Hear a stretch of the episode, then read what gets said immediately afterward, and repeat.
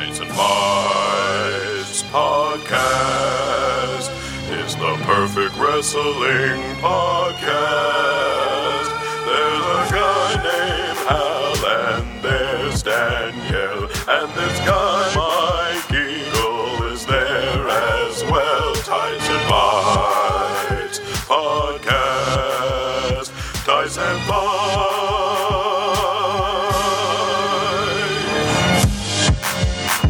And now, Internet, I want you to stand up and put your hand over your heart to welcome the one true wrestling podcast, Tights and Fights, the show that discusses the latest headlines and the greatest memories of professional wrestling. I'm Hal Lublin, and as always, I'm joined in the booth by my fellow leaders in the nation of conversation, the queen of kayfabe herself, Danielle Radford, Hello.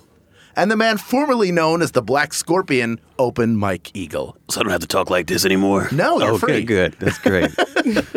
I'm, I'm glad to hear that.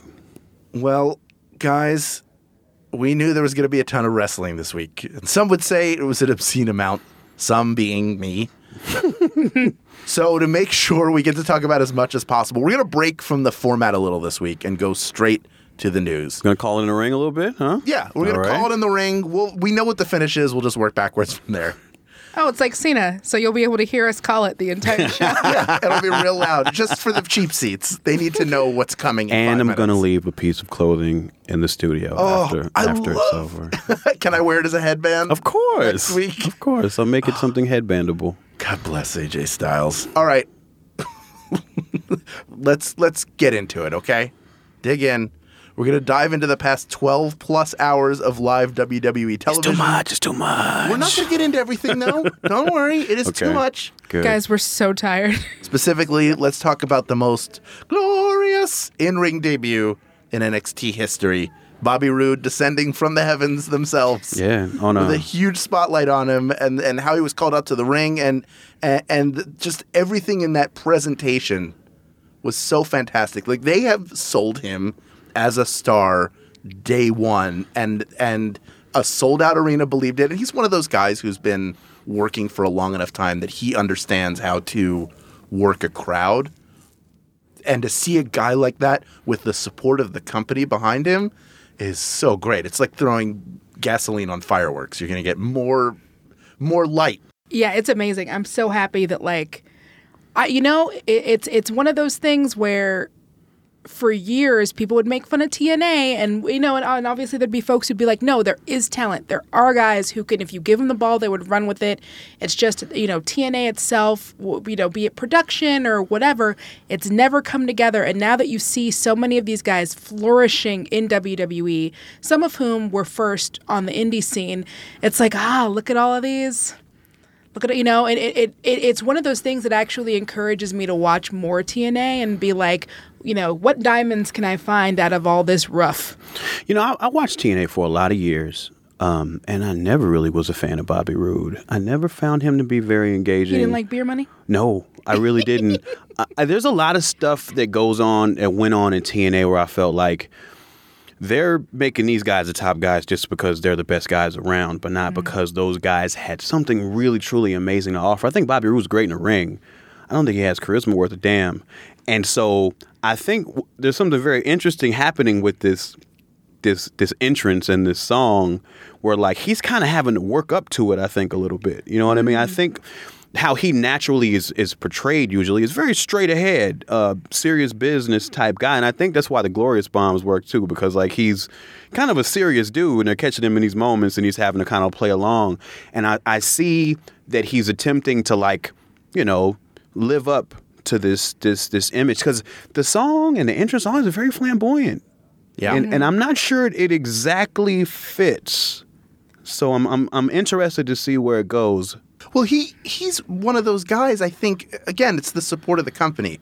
I think that they got together and sort of agreed this is what the character is, and we're gonna the, the theme song, CFO, maybe some of their best work yet, hmm. and the, everybody's bought into it backstage. See, so that's now it. we all buy into it as a crowd, and he. he- So he faced off, and we, we can get into this a little bit more, but they put him up against Andrade Cien Almas, who is a talented guy, Who they- didn't spar on the mic. Yeah, they just need to stop dressing him like S.A. Rios. They really have to stop doing that immediately. They have to stop putting him out there in half a pimp outfit. But he wasn't super over with the crowd, certainly not to the extent that Roode was. I do think as the match went on, he picked up a little bit more, not heat, but a little bit more pop as a babyface. Do you think that this is one of those matches? Normally, when they bring in a guy like Roode, like they did with Austin Aries, where he wrestled with Baron Corbin and it was a decent match, but it really existed to put over Austin Aries while Baron Corbin was on his way out. So, do you think both guys benefited from this match? Obviously, Bobby Roode is getting the rub here, but what's next for for Almas? That's always what I wonder when somebody's is on the roster and they're doing the job for someone coming in. Well, now what? Um, I know. I think anybody just by by virtue of being on Takeover, you're gonna get something. But I mean, we're not talking about that dude. We're talking about Bobby Roode and his entrance and his and the way that he did. Like, we're not talking about you know. So no, I don't. I, it was Bobby Roode, and it was to get Bobby Roode over and to establish him as one of the stars on the card, and that was it. And you know, Cien, who used to be, I think, La Sombra on in in um, I think CMLL or AAA, one of them. He was a very over guy. Um, something's not translating right now. I do think that they that they see something in him and they want to ultimately try to get him over too, but it's just not clicking right now. I don't think. And I, you know, did they both come away with something? I mean, I think every time Bobby Roode's music plays, something right is happening for him. You know what I mean? Like he's gonna. That's that. Things are going well for him anytime that music is playing. I'm not sure, you know, Cien got much out of that, but you know, I think as a presentation to the world that you know Bobby Roode and this and this music and this interest and this is what's happening. I think it was great for that. Yeah, I, I would agree. I, I do think Almas is is an interesting guy. There's something about him that is attractive to me as a fan, in that he's not just a a spot monkey, as Broken Matt Hardy would say. Sport monkey. He's not a spot monkey. Let's talk about another great entrance. So we Sure. talked about Bobby Roode. Let's move on to Shinsuke Nakamura. Came out to a live violin version of his music played by Lee England Jr. Let's hear a little bit of that.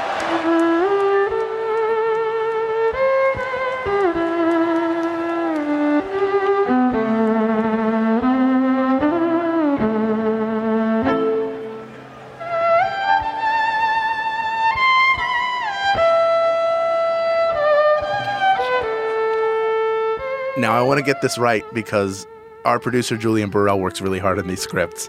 And just in case there's any confusion about how he feels about that clip you just heard, these are the exact words God, that was awesome. Which I agree with, but I want you to know he's not here in the booth with us, but he's in our hearts He and is. in our ears. Mike, tell me about how you know Lee England Jr. Uh, me and Lee went to college together. Me and Lee and Hannibal Buress and yeah, Holy it was weird. It was crap, that is weird. so In the Weird little greatest college class It was in history? And then there's a lot of uh, really cool people who aren't famous at all that we went to college with. It was a weird little Well, we don't bowl need to of hear folks. about that. I know. we want to I hear about the famies. Yeah, yeah, but it was. yeah, but he's you know he's he's been doing that like his whole life, and he was known on campus as violin guy, and he would you know he would he would get to play the black national anthem and stuff at like all our weird black Black Affairs Council events and all of that. But uh, Lee is really cool, and that interest was really cool. But I feel weird about it now because he kind of big time me. He, he didn't really respond to me when I shouted him out on Twitter. You know what I mean? Lee. You know, y'all know I feel some kind of way about that. Yeah. I take that personally. I know you, Lee. Don't don't don't. He retweeted every compliment, but didn't respond to mine at all. Wow. So you know what, Lee England Jr. I don't know yet, but I'm I'm not happy with you right now. Wow. I feel like the, the Black Scorpion might return. That's right. That's right. I think he's betrayed. What was it? The Black Student Union. I think that he's he betrayed did. The Black Affairs uh, Council. That's right. The Black Affairs Council. he did. and that is definitely what the Black Scorpion is here for. Right, but if he if he says hi to me over the next week, I'm redacting all of this. Yeah, then it's totally fine. Yeah. Okay. Good. You know what I love about this show is how much I get to learn.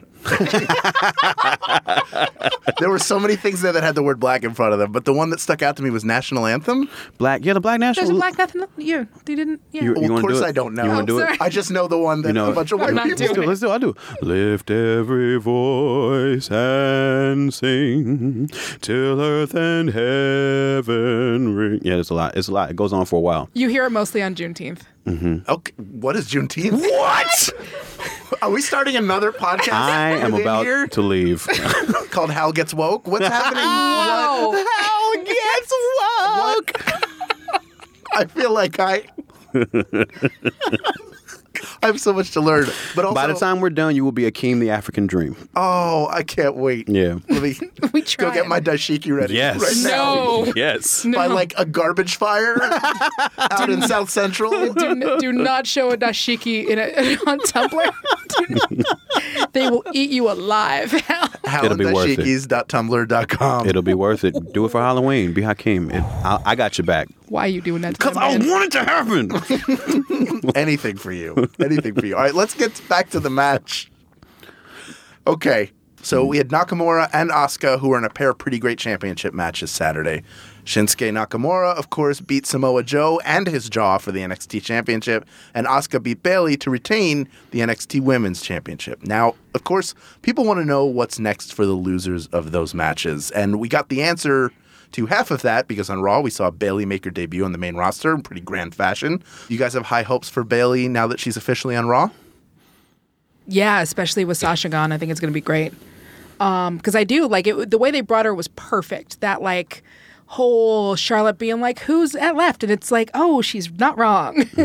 There is no one." And then having Bayley coming out all smiley. The only hard thing is, is like other than her obviously being candy colored, it's that same thing with everything where they just like make assumptions that like everyone's going to know who she is because everyone walks, watches NXT, and that's not true. And so much of what makes her adorable is her being super fan Bayley. But it's like we watched her kind of evolve beyond that. So I don't want her to go back to being like super duper, like super fan. But I do, I don't know. I, I don't know how you introduce people other than just being like, she's really confident and she wears a side pony because we watched so much of her evolution. So I'm, I'm curious to see how they're going to do it. And I feel like with the way that she was with Mick, they're going to do a little bit of the super fan stuff. And I'm okay with it if only because you can justify it now and be like, well, that was different because she was a super fan there. Now she gets to meet the real stars you know, but it's also, do you want to watch Bayley have to prove herself again? I don't.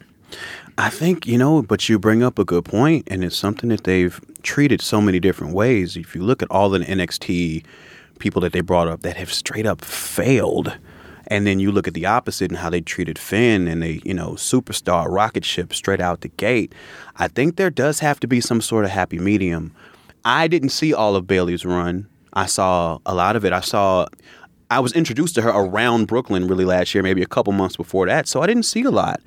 Um, to me, I think you do want to do a little bit of character development. You do want to introduce her in an angle that has a little bit of distance away from the title so that the title stays over and then you get her over so that when she is in that position there's some steam built up she's more established because now like if you if you put her in that position and it's too much too fast and people don't know her there's this chance that they might not get on board Right. Well, and then if- it's like, who cares? right if you're watching TV and you you watched, I mean, who who knows? I, we don't know the numbers behind the veil of the network. Right. So True story. for a, a million and a half subscribers, if a million of them watch NXT, that's great. That's another 500k who don't, who maybe got it just to watch the pay per view. But when she shows up on Raw, she got a pretty sizable She got a good reaction pop. because it's a friendly crowd. She had just done NXT Takeover Brooklyn. She was at uh, not Payback or Bragging Rights. Or they're all called they're all called like butt lash or something Sure. like what are, what are they Butt lash. they're all called butt lash when yeah. she came out as the mystery tag team partner. That's another people are familiar with her, but they do have to do a little bit more to tell her story, and I hope they do it in a better way than they did with Finn Balor. Finn Balor they made to look strong, but the moment he cracked open the Irish storybook and told me all the legends, like I don't need you to tell me the entire story of Beowulf for me to to put you over. Yeah, I and need you be to tell you. me the story of you. right Yes. All the rest of that stuff is Googleable. I'll Google that shit. Tell Exactly. me the story of you. And they did such a good job in uh, NXT where they were like, Hi, my name is Finn. I like Jaegers or whatever. Like they, they did such a good job with that. I've been to Japan. Like that's great. And then he gets over here and he's just like, uh, I chose my name because, bitch, I don't care why you chose your name. You know what that is, though? Uh, on account of a couple of former head writers of WWE, Vince has a real hard on for like Irish mythology.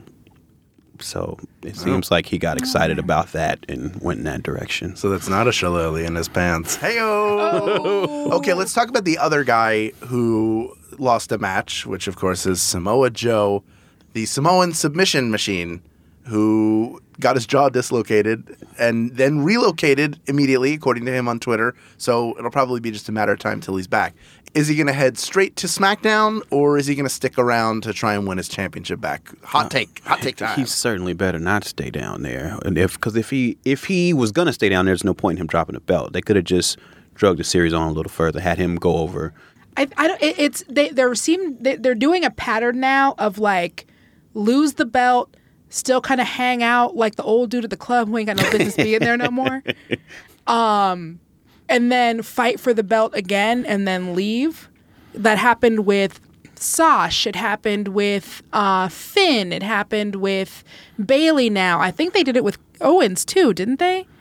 Where he, did that after thing the where he, ladder match. Well, Owens, I think, was a little different because Owens went to the roster with the title. which Yes. was dope. But Yeah. I get why you don't want to do that every time because then it draws too many comparisons, and it's like, oh, well, you're a lesser belt than the, our lowest belt. there was a return match. The Yeah. return match was the ladder match. So he dropped it in Japan, and then they had a ladder match Yes, at, at and NXT yeah, he did it at Takeover. Beast in the East. Yes, and that was so they that was sort of for the audience in America who didn't watch it at 2 a.m. or or bother to find it later. They got to see Kevin Owens lose again. Right. And so that seems to be the pattern. So if they hold with the pattern, then he's going to hang out. Um, they they usually do that to kind of give everyone else a chance to um, get up to that level before that top guy bounces. I don't know that you need that right now. Um, so it would be nice. I like when my expectations are. Um, well, I like when I'm surprised. So it would be a really nice surprise if they moved him because I think with him especially, you know, he got his jaw knocked out. They've got all these other dudes ready. Move his Samoan ass on up. It's time. You have a, a lot of guys who can step into that position. You have to at a certain point start turning over, and, and Samoa Joe is not going to be in his mid 30s forever. yeah. that is how time works. You're right. That is how, strong understanding of temporal mechanics over here. So I would love to see him on the main roster making some heavy noise. And SmackDown seems to be there's something about that roster that feels really great but really thin. And I think he would fill it out in a major way. And I'd be excited to see him there just because of what we've seen of SmackDown. The writing team seems to be very, very consistent in terms of storytelling, and I think that'd be a really good, great place for him. yeah. two hours, man. It's so good. Just two hours. That's all you need. I was talking to my wife yesterday about wrestling. We were in a rare space where she was asking me about it and engaged and interested. And I I said, "Sweetheart, I think I've figured out the match that everybody should watch who's not familiar to wrestling, who wants to understand how a story is told in the ring. And it's the Revival versus DIY for the NXT Tag Team Championships.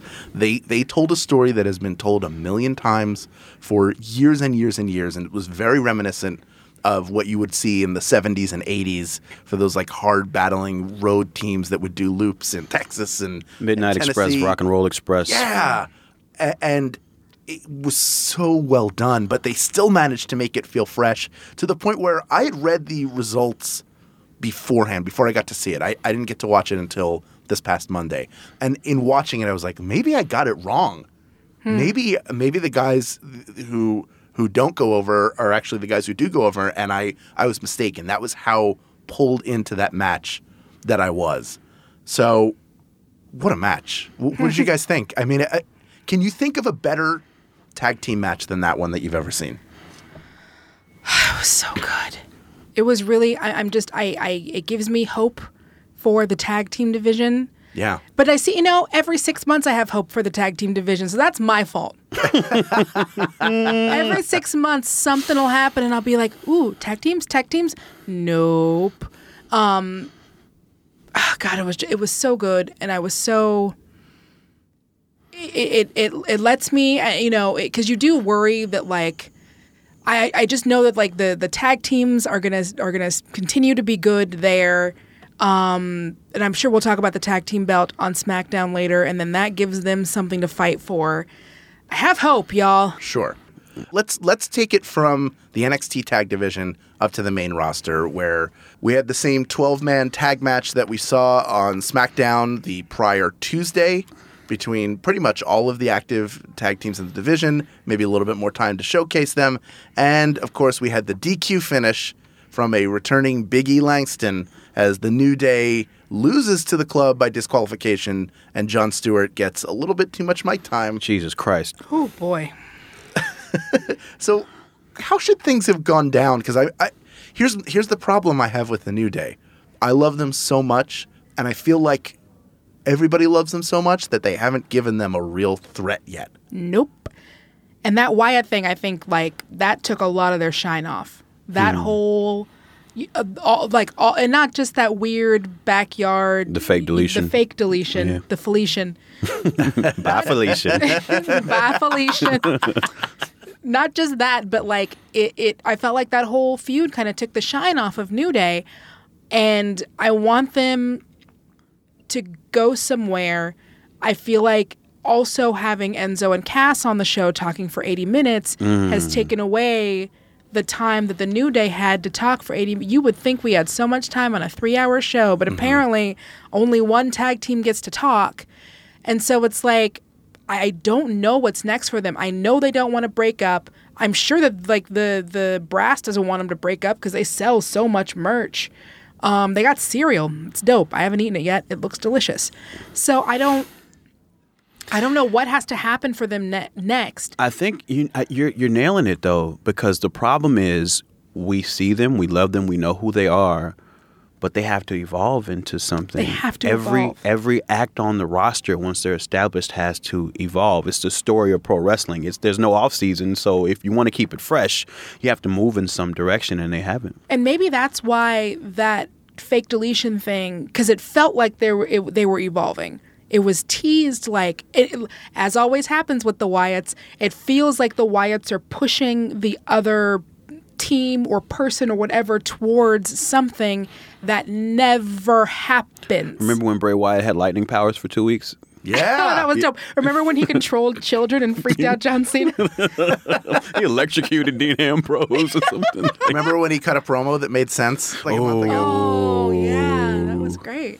It was so wonderful. Yeah. Would you have put the club over the New Day in that match and, and had Big E come out at the end, or have him come out and it doesn't matter, and the club still wins? I- I- How do you the- rebook that? the mark in me wants the new day to keep the titles but you know the the pro wrestling fan in me wants you know if they lose it or when they lose it i want it to be in service of the team evolving somehow i want them to be edgier like how they were teasing making xavier edgier in that feud i want things to kind of move in that direction so if losing the titles is going to light a fire under their asses and make them do something different then yeah I think you can still be funny and and change them from being less wacky funny, come you know, and still they I think they can still be funny and turn into a threat.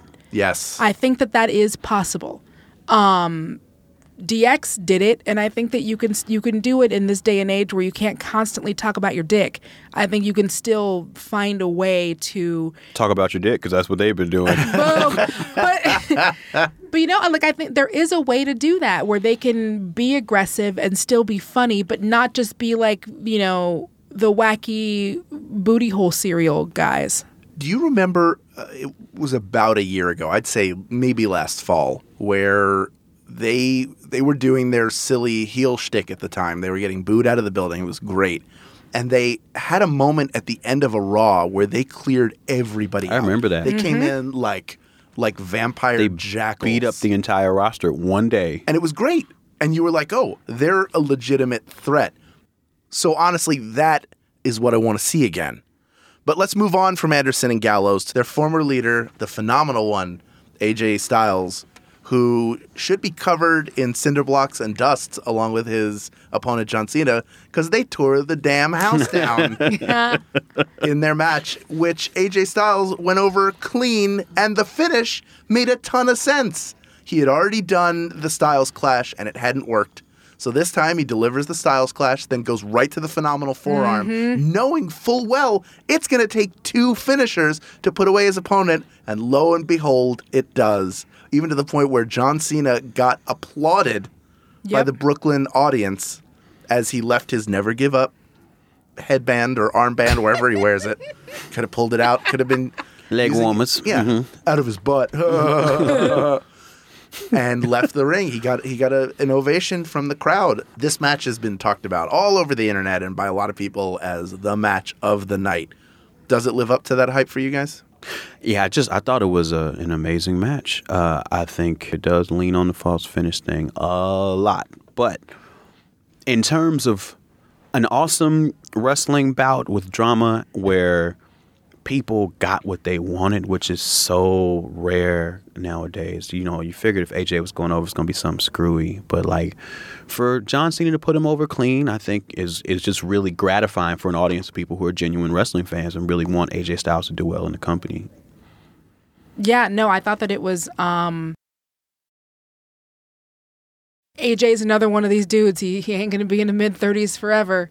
Um so having him go over clean over John is huge, especially considering that John's gonna be phasing towards being more of a part timer. So having someone there that can take that over and who can be, you know, he's had he's had the experience that he can be a leader in the locker room, um, even you know, face heel whatever he's doing. Yeah. And um, gosh, just that moment of John leaving that one of his 18 wristbands in the middle. it was great. And then he gave the salute, even though I don't know that he's ever been in the military, but that's fine. He played it in a movie. He's military adjacent. He's been on military bases. Yeah. Um, yeah, that match was fantastic. It was great. For me, it was that one, and then it was um and then obviously it was the women's match, although we gotta stop killing Sasha.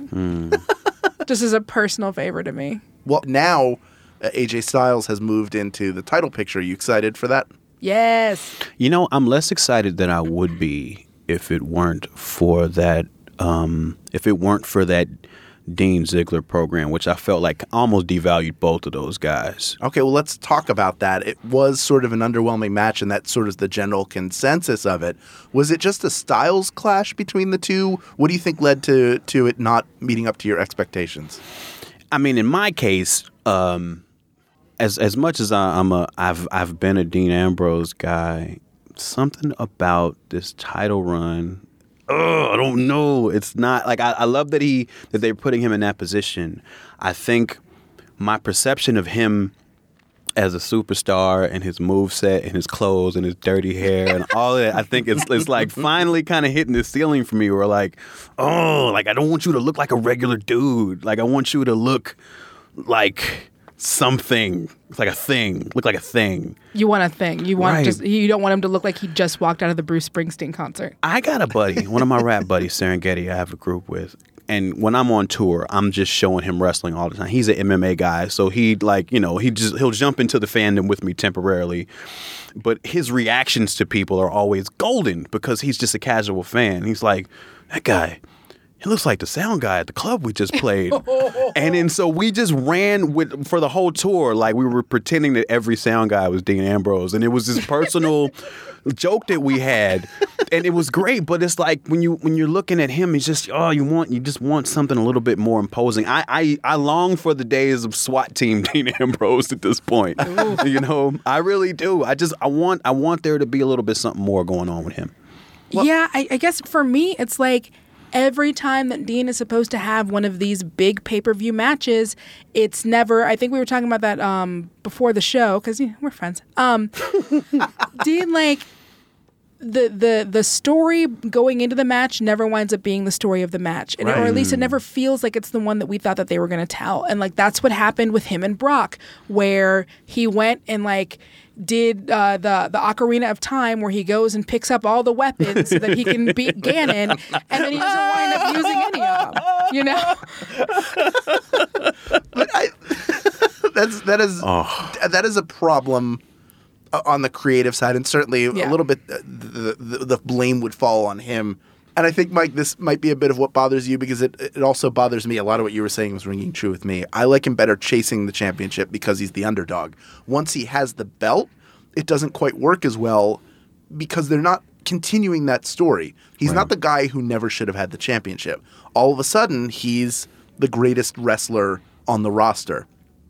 And I don't quite buy that character switch because it didn't come about organically. Not that Right. he isn't super talented and can't work a ton of styles, but from a storyline perspective, I want him to be the guy who's constantly in danger of losing his championship. and for it to be mean so much to him and that his scrappiness evolves to the point where maybe he turns heel because he just cannot Yeah. let go of this belt. Mm. But like I think you really touched on a good point that like the his positioning suddenly being top guy is not doesn't feel organic. Boy, he's been getting beat up a lot over the last year to begin with. Mm-hmm. I did think his match, what was it, Triple H Roadblock was the pay per view, whatever butt Butt lash, block. whatever butt yeah, butt block, butt block 2016.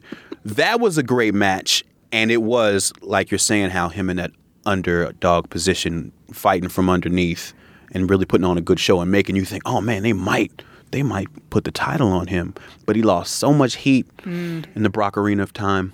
You know, he lost, he lost so much heat, and here we are with him, and now he just looks dirty. Well, let's go back to the Brock Arena of Time itself. Brock Lesnar himself, who won his match against Orton by TKO, which, for those of you who didn't know, in wrestling, that means he elbowed Orton in the head until he bled buckets everywhere. Gave him a hard way. Overall, kind of a weak way to end the pay per view. What do you guys think about this as a main event? Does, does Brock still interest you as a competitor? Allow me to answer that, Hal. Good question. I would like to get a team of lawyers and release Brock from his contract and thank him for his service to the company. I get that he's an attraction, but all he does and all he has done is devalue the roster, except for The Undertaker, for the last few years. So signing him, now I- I'm sitting here thinking, okay, well, I guess it's another two to three years of this now, of him of of the the WWE throwing up their biggest guy or some up and comer. So guys, you can't see this, but Hal's making that face again. so Uh-oh. Brock can pancake him in front of everybody and say, "This guy's a piece of garbage." See you in four months. Like, why?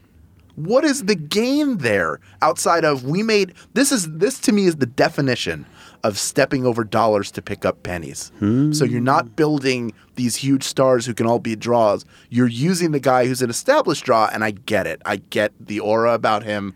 I get that people like seeing the same match from him over and over and over again, where he German suplexes them 900 times, clubs them, gives them a couple F5s, sweats everywhere, and then and then wins. Somehow picks up a weird cut somewhere on his face, and I've Sweaty seen baby him. Brock Lesnar. I've seen him in person. He is a frightening individual to see, it, like in front of you. Like I, I've been backstage and had him walk past me, and it's like you bristle up because you think he is going to grab you and murder you. so I get that appeal, but I also think that he is. They, they are not doing any services to themselves creatively by putting him over all of these people who.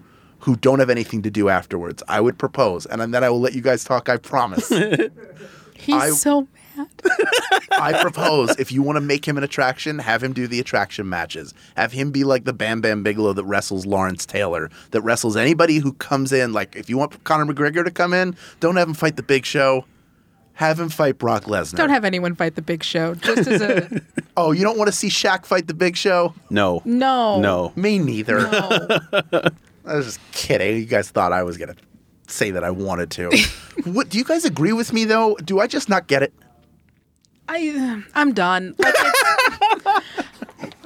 you know, Suplex City and all that stuff. It was super fun. Um, it has had its day, and now yeah, because where do you go with him now? What is his purpose? What purpose does he serve? He was super fun as an attraction who would come in occasionally and be, but now it's just like, okay, so every what four months he's gonna come in and beat up a dude that we like or maybe don't like, and then he just goes back to his sable cave. Like I don't know what he. The Sable Cave. Yeah, you know where they where they raise the cows and they have the kids and it's Yeah. a sable cave. So He owns all of Wyoming by now. I think that's his he'd- ranch. He'd have to. Mm-hmm. So I just don't. And and you can feel that he's.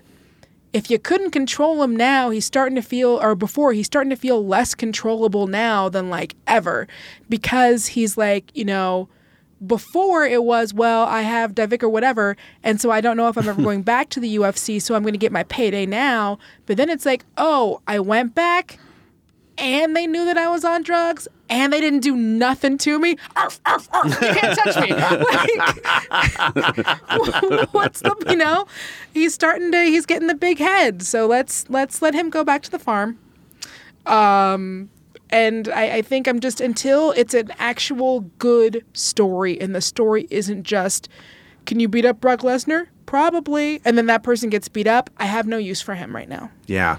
I I'm gonna disagree, and I'm gonna I'm gonna say this: it's not his fault that they're putting him over everybody. Sure. The reason that they're doing that is because he's one of the few guys in the company that's actually over right now.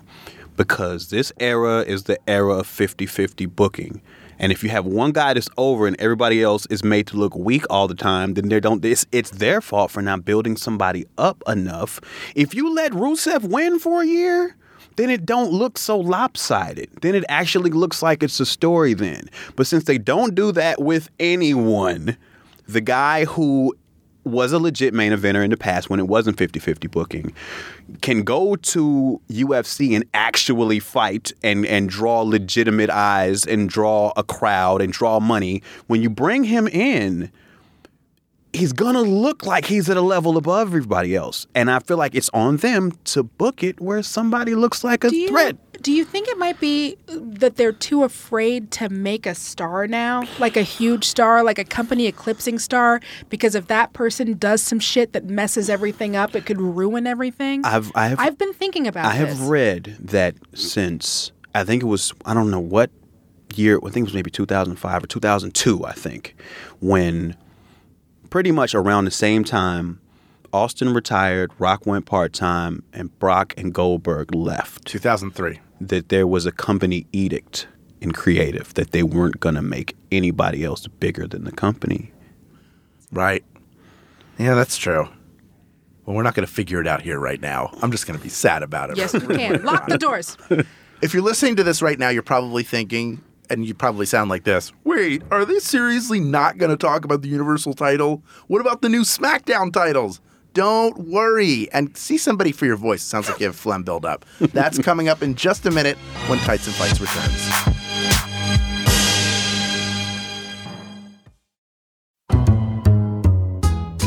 I'm Travis, And I'm Andy. and we host Bunker Buddies, a comedy apocalypse podcast every Wednesday on MaximumFun.org. We've got a brand new format for our podcast that we hope you want to come and check out. We try out products for your go bag. We'll try out cheddar larva and cricket bars so you don't have to.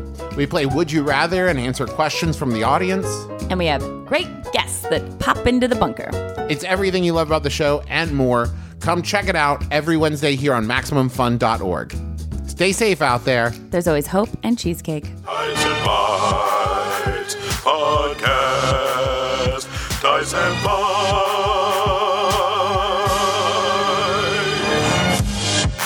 Welcome back to Tights and Fights. I'm Hal Lublin. With me in the booth to talk about all things SummerSlam are Danielle Radford. and Michael Eagle. Correct. Every week we have an in depth conversation about one of the finer points of wrestling. This is our main event.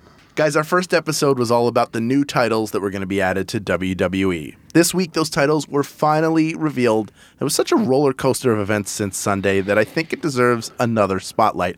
Let's start with the Universal title. What a crowd pleaser, right? I think a lot of people have been making jokes about it on the internet. I think I saw you, Oh yeah, Open Mike Eagle, I did. say that it looked like it was made of fruit roll-ups. 13 pounds of fruit roll up is what I mm. said. It's so delicious looking. I think I said it looked like a bedazzled beating heart, but I'm not sure. oh gosh. Well, now that we've all had a chance to digest the Twizzler title, is it grown on you at all?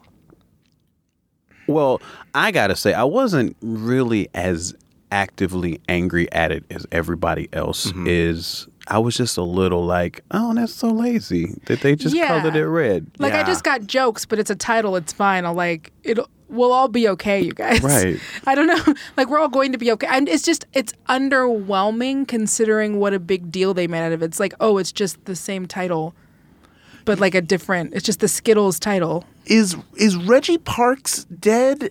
Why is he not making these belts anymore? Because those belt designs are someone different. It is not the classic Reggie Parks who designed the Yeah. belts, I think in the 80s, all the way through the Attitude Era, where there were some great belts and some misses. They weren't all, you know, the spinner belt, oh, I think that might have been a Reggie Parks belt. Whether it was or it wasn't, I wasn't a big The fan of the the Smoking better. Skull, like all that. The less said, the better. There have been some classic belts in the in the past. This one uh, does feel like a home plate It feels strapped a, to two human tongues. It feels um it feels a lot like I'm going to be okay when this whole brand split thing is is done and they unify the titles back to a different one. It feels temporary, Well, doesn't it? you know they're just gonna make it purple then. oh shit, I could get down. I, yo, I could get down with the Prince Memorial title. Mm. Ladies and gentlemen, we are gathered here today for the unification of two titles. But here's the thing all these people were chanting about the belt and talking about the belt online, and then Finn Balor gets injured in service of trying to win this belt. Seth Rollins puts on a, a, a good match. They put on a solid match together. I like the match. Yeah. in pursuit of this belt.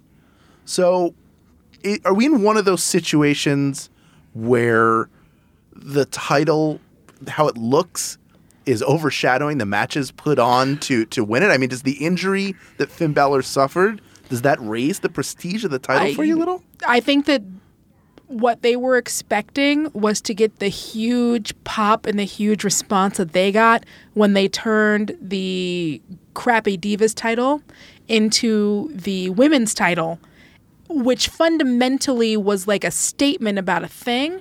And I think that they were expecting, then that's why they're like, oh, well, we revealed a title, you know, on WrestleMania and everybody loved it. And so we'll just reveal a title again. And it's like, nah, bruh, y'all should probably, they should have shown us that before, I think, um, SummerSlam instead of thinking it was going to get the same because it's not the same.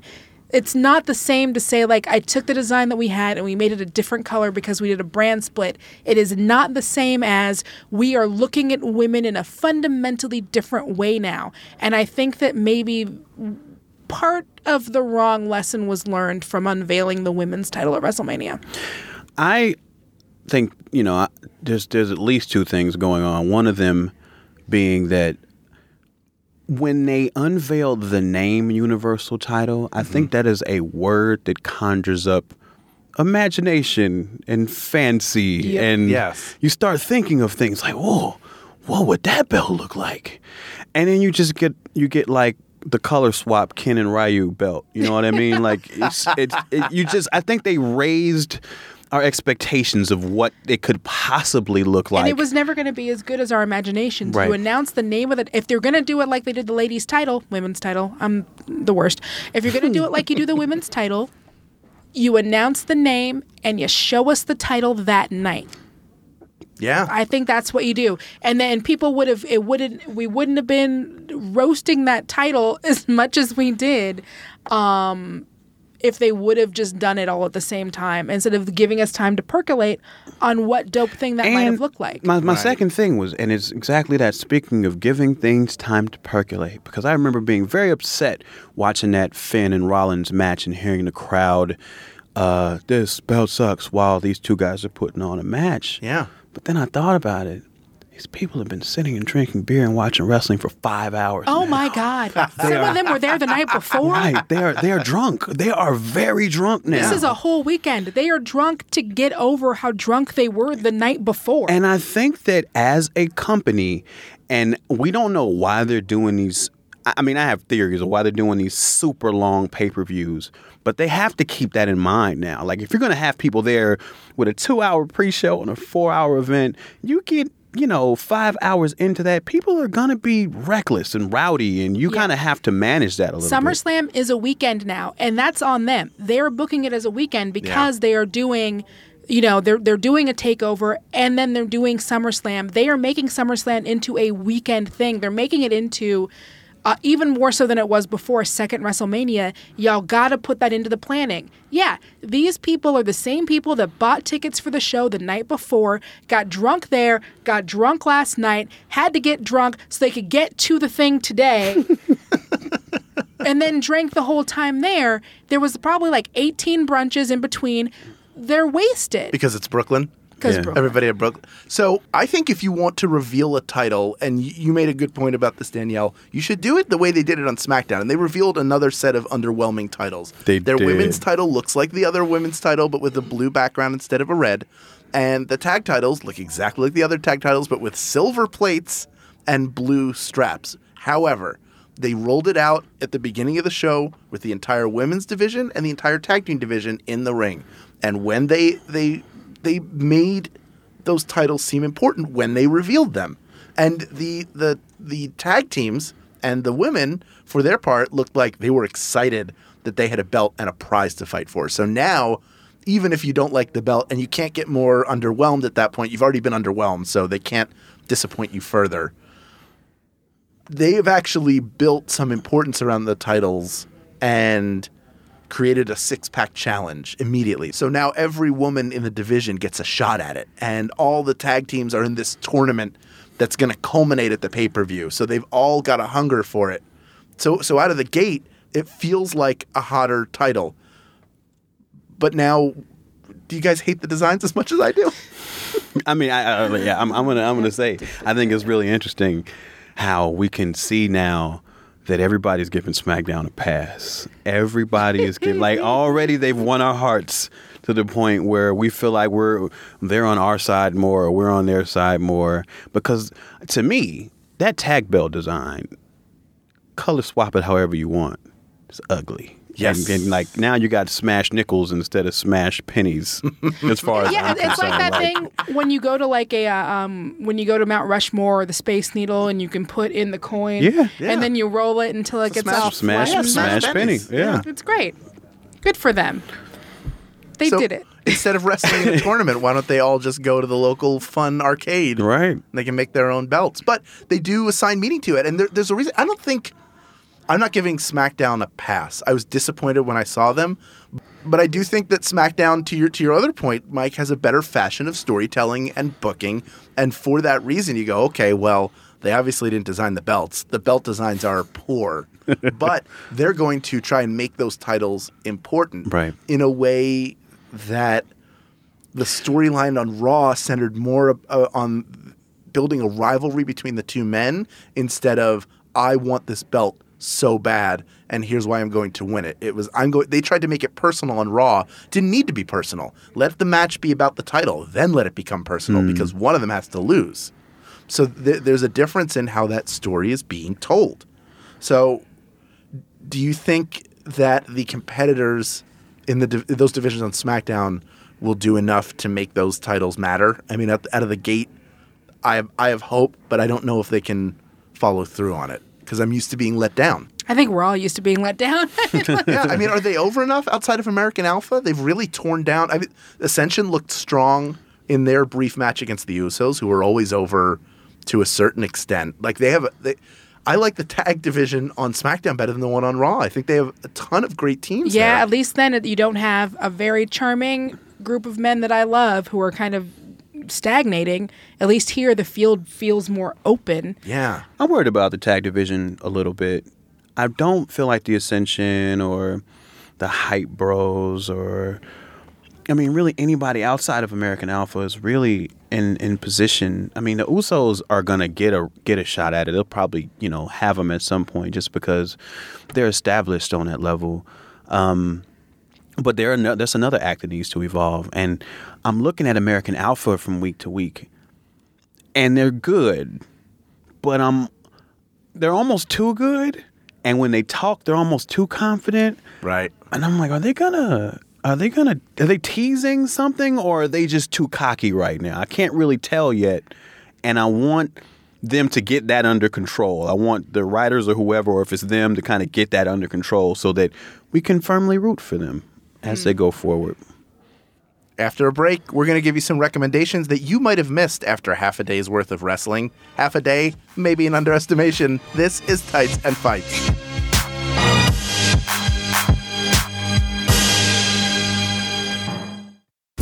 New York City, listen up.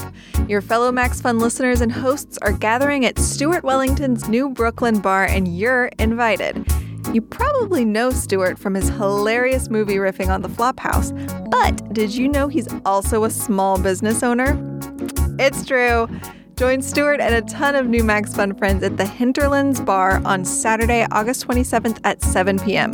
You can find more information at bit.ly slash maxfunhinterlands. See you there.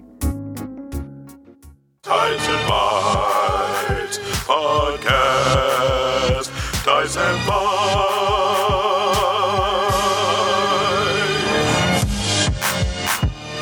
Welcome back to Tights and Fights. I'm Hal Lublin. With me in the booth are Danielle Radford. and Michael Eagle. to finish off the show, we're going to put over three things from the world of wrestling that we think are awesome. Okay.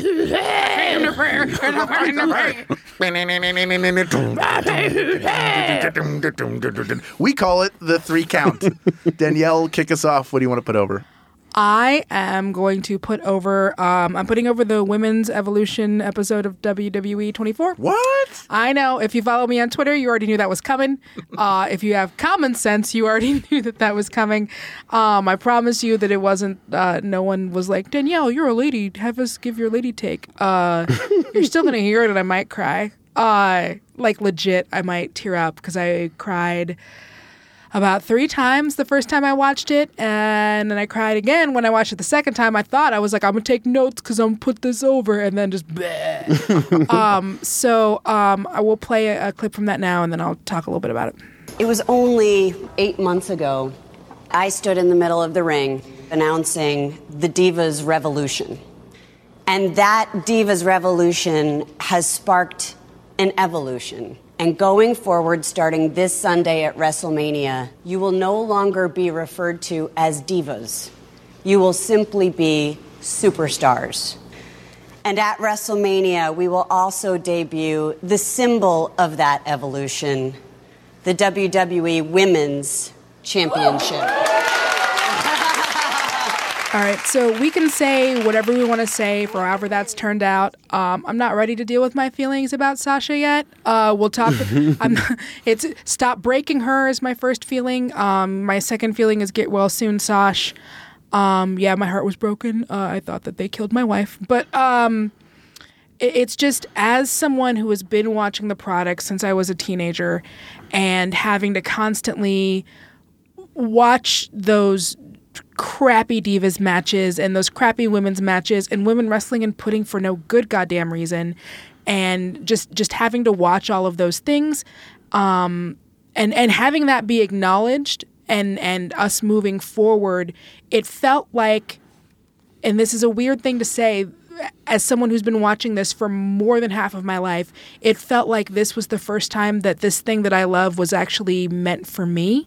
Like they made something that was for me and that acknowledged me um, as a fan. And um, I don't know, it was it was really nice to to have them be like, we get where we were, we get what we did. Um, and here's where we are now. And women, we know you're out there, and we we're listening to you. And that's just dope. And if it takes Stephanie and Triple H to have like eight more daughters for them to continue to acknowledge that women are people, um, whatever it takes, because it, I'm tearing up. Um, it does it. It, it means it, it means a lot that there, there. I don't. I no longer have to feel like this thing that I love doesn't take me seriously. It was really dope. Y'all should watch it and then cry and then tweet at me uh, your cry tears. That'd be dope. Hashtag tears 24. Hashtag WWE send cry face. Mike, I what do you watched that thing, man. I yeah? really got to watch it. Uh, There were just so many hours of wrestling. Oh my god, week. so much. Oh my I'm, I'm uh, halfway through it and enjoying it immensely because there's a rich history of women's wrestling and it's a, incredible, like you said, the journey of, of sort of where it is now. Yeah, and the versus where it acknowledgement was. of what hot garbage it was before. Which uh, was there a hot garbage match? I'm sure there was. Oh, for sure. Put two women into a dumpster and see what happens. I'm sure that happened in the 90s. Mike, what are you going to put over? I'm gonna follow you putting over something important by me putting over something mad stupid, but that I'm completely fascinated by. Uh, and I, you know, if you listen to the podcast, you probably know by now. Uh, I'm pretty familiar with the dirt sheets. I read a lot of I read a lot of what goes on uh, behind the scenes in the in the gossip realm, and I still don't understand how WWE gossip works because some of these guys have had newsletters and websites for 20 years, and it's like, how do you have a source? Behind the scenes that managed to stay employed for 20 years. Thank you. Ain't there just a list of like email addresses that is perma blocked from the yo uh, WWE? You need to learn how to block uh, websites from your router. So there was uh, a backstage incident after the um, Brock Lesnar and Randy Orton match, uh, where Chris Jericho was uh, he he was upset about the finish and about Brock um, busting Randy Orton's head open, and um, we're gonna try to reenact it. this is the one we don't have a clip from it. We don't- we don't, so we so have I guess to- we're introducing This uh, is the inaugural edition of Kayfabe Theater. Theater. Kayfabe Theater. Theater. I will uh, be playing the the part of the wrestling angel sent from heaven to save us all, Chris Jericho. I will be playing the part of Brock Lesnar. I'm gonna I'm gonna I'm gonna play a cameo. I'm not gonna announce myself. Though. I'm just gonna come in and do my line. Let's see how it goes. All right, let's do it. All right, so the the setting for this, this right after the match. This is in gorilla position, and Brock Lesnar has just come back through the curtain to find a very angry Chris Jericho. And curtain up. Oh man, that was a good match. What are you doing, man? What are you busting his head open for, man? You son of a bitch! Hey, don't talk to me. I just got to I'm to go. You stupid idiot! Don't I, Hey. it's not my fault. Which one of us is from Canada, eh? Stop touching my forehead. That's weird. We both sound alike. I'm gonna choke you with my scarf. Stop touching me. I'm gonna touch you. I'm going to I'm going to hit you with stuff cuz that's what I do. I hit people. I'm Brock Lesnar. That's my name in my real life. My father played hockey. Break it up, pal. It was a work. Calm down, Chris. Oh, it's Vince McMahon, eh? Oh, hi Vince. I'm going to go back to my sable cave. I'm gonna go record some songs, eh? And scene. Well, I think that went about as well as we could have expected it to. but okay, okay, okay, okay. But in in this thing, because there are a couple of really funny things that happened uh, in the actual exchange. I'll be at LA Connection with my short form improv troupe Mix Nuts all weekend long. So Chris was upset. He didn't know if the finish was a work or a shoot. So he initially asked Michael Hayes at the gorilla position, "What's going on? Is it a work or a shoot?" And Michael Hayes says nothing. So Chris Jericho becomes incensed and starts cursing, and Brock Lesnar walks in, and Brock, you know, tells him to mind his own business, and Chris gets in his face, and Brock Lesnar kissed him on the forehead, and says, and says, "Kiss me back, bitch." And then they start pushing each other more. And then somehow Chris Jericho pushes Brock Lesnar like against the wall. And Brock Lesnar puts his hand behind his back and says, Kiss me or hit me, pussy. Wow. And at that point, uh, Vince and Triple H jump in and break them up and inform Chris that it was indeed a work. That Randy Orton was supposed to get his, well, he was supposed to bleed. He just wasn't supposed to bleed that much. Is is what the story is. But there is a lot going on in this exchange. And if you go to archiveofourown.org, they do all kiss in the in the fanfic that's written there. Oh gosh. Oh, fan. Kiss me or hit me, bitch. Yeah. Y2K, the K stands for kisses. Oh, that's so sweet. I'm going to put over something very special this week, you guys. There are some landmark promos in wrestling. There's Rowdy Roddy Piper saying, just when they think they have all the answers, I change the questions. There's Austin 316. There is the pipe bomb. And I submit to you in this pantheon of great work shoots promos, The Miz going off on Daniel Bryan for calling him a coward. You, you out. had you had your chance to talk. You, you're the one that called me a coward in, in the wrestling ring. I'm the coward in the wrestling ring. Yeah. But let's talk about cowards for one second. The reason I wrestle the way I wrestle is because I can do it day in and day out, all the time for 10 plus years. I have never, never in my career ever have been injured. I don't get injured for six months to a year. I am here each and every week. But you sit there and call me a coward? I'm the coward. Wait, let me tell you about a coward. Let me tell you about a guy who tells his WWE fans, the people that he loves, that he will be back. He promises them. I promise you, I will be back in one year's time to claim this title. But you didn't, Daniel, did you? But I'm the coward. I'm the one that they- doesn't love if the they, fans. If they would let me come back, I would come back. Oh, if, if, if you you would, You- Yeah. you would. You you love that WWE ring. You love being wrestling. You love being right in that wrestling ring, and you love wrestling, right? Well, why don't you quit? Why don't you quit and go to the bingo halls with your indie Okay, I think you need then, to huh? calm- No, that's not no, what this- that's not what this show's Me and about. GM have this. Thank you very much, Renee. This is a great show, but we're talking here. I need to talk to you real quick because the fact is, you're the one that calls me the coward, but you're the one that doesn't get in the WWE ring again. No, don't you walk away from me, Daniel. Don't you walk away. I'm the one that loves the fans. I'm the one that loves everyone and everything. You're the one that gets up and walks away every single time. You're the coward. I am not a coward. I am your Intercontinental Champion, and there's a reason I am the title. Reason making this the most relevant, prestigious title that WWE has, and I deserve Okay, the respect okay. on SmackDown Live. Get that camera right here. Get that camera right here. Let me break that down for you and tell you why I think that was so great. In the span of less than three minutes, The Miz put over the show he was on, hmm. he put himself over, he gave you all the motivation you ever need for his character, whether he is face or heel. Showed you sort of the coal that gets shoveled into that engine. He put over the title he defends and makes it more important than any other title.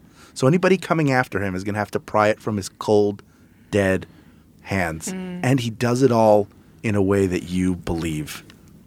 If you are one of those people who's been out there talking smack about The Miz, you need to go back and look at the work that he's been doing, particularly in the last three to five years, because he is an undervalued talent in the WWE today. Caveat. If you look back at a lot of what he's done, you won't see a lot of what we just heard, though. And the No. reason why is because the WWE current product style of promos is memorized lines. That was obviously not that. Yeah. That Yeah. was somebody who was maybe given a couple bullet points, but allowed to completely go off script and improvise. Yeah. And that's when you're able to really see all that heart that you're talking, all that motivation, all that character, all of that logic. It comes out when you allow them to cut loose and talk. And Talking Smack seems to be the only program where they're allowed to do that. Or increasingly, when they're interviewed backstage, like Cesaro has been and some other talents have been like after the draft. It seems like they're creating more of an open space to allow them to kind of go off script, which is immeasurably valuable to us becoming invested in these characters. Yeah. Yeah, sometimes it's got to be. I, I I would really enjoy if they went back to that era of having writers do bullet points, maybe mm-hmm. one or two things for them to hit on, and then just let the wrestlers wrestlers talk. Like that's that's where you get those promos with heart. They're very real. There are very few good ones that have been scripted from point A to point B. Give them the mic, let them sink or swim. That does it for this week on Tights and Fights. We are a podcast on the Maximum Fun Network. Our hosts are Danielle Radford and Mike Eagle, along with me, Hal Lublin. Our producer slash advocate is Julian Burrell. Senior producer at Maximum Fun is Colin Anderson. Thank you so much to everyone who shared the show on Twitter and to your friends. If you enjoy the show, please continue to do so because it does make a difference. And don't forget to rate and review us on iTunes. Please do that. Please do that a lot. Now, there's plenty of wrestling happening every week, so let's keep the conversation going. And you can find our links to Facebook and Twitter pages on MaximumFun.org. And we'll be back next week to talk about even more, you guessed it, wrestling.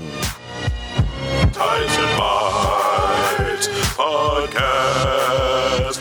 Tights and Fights.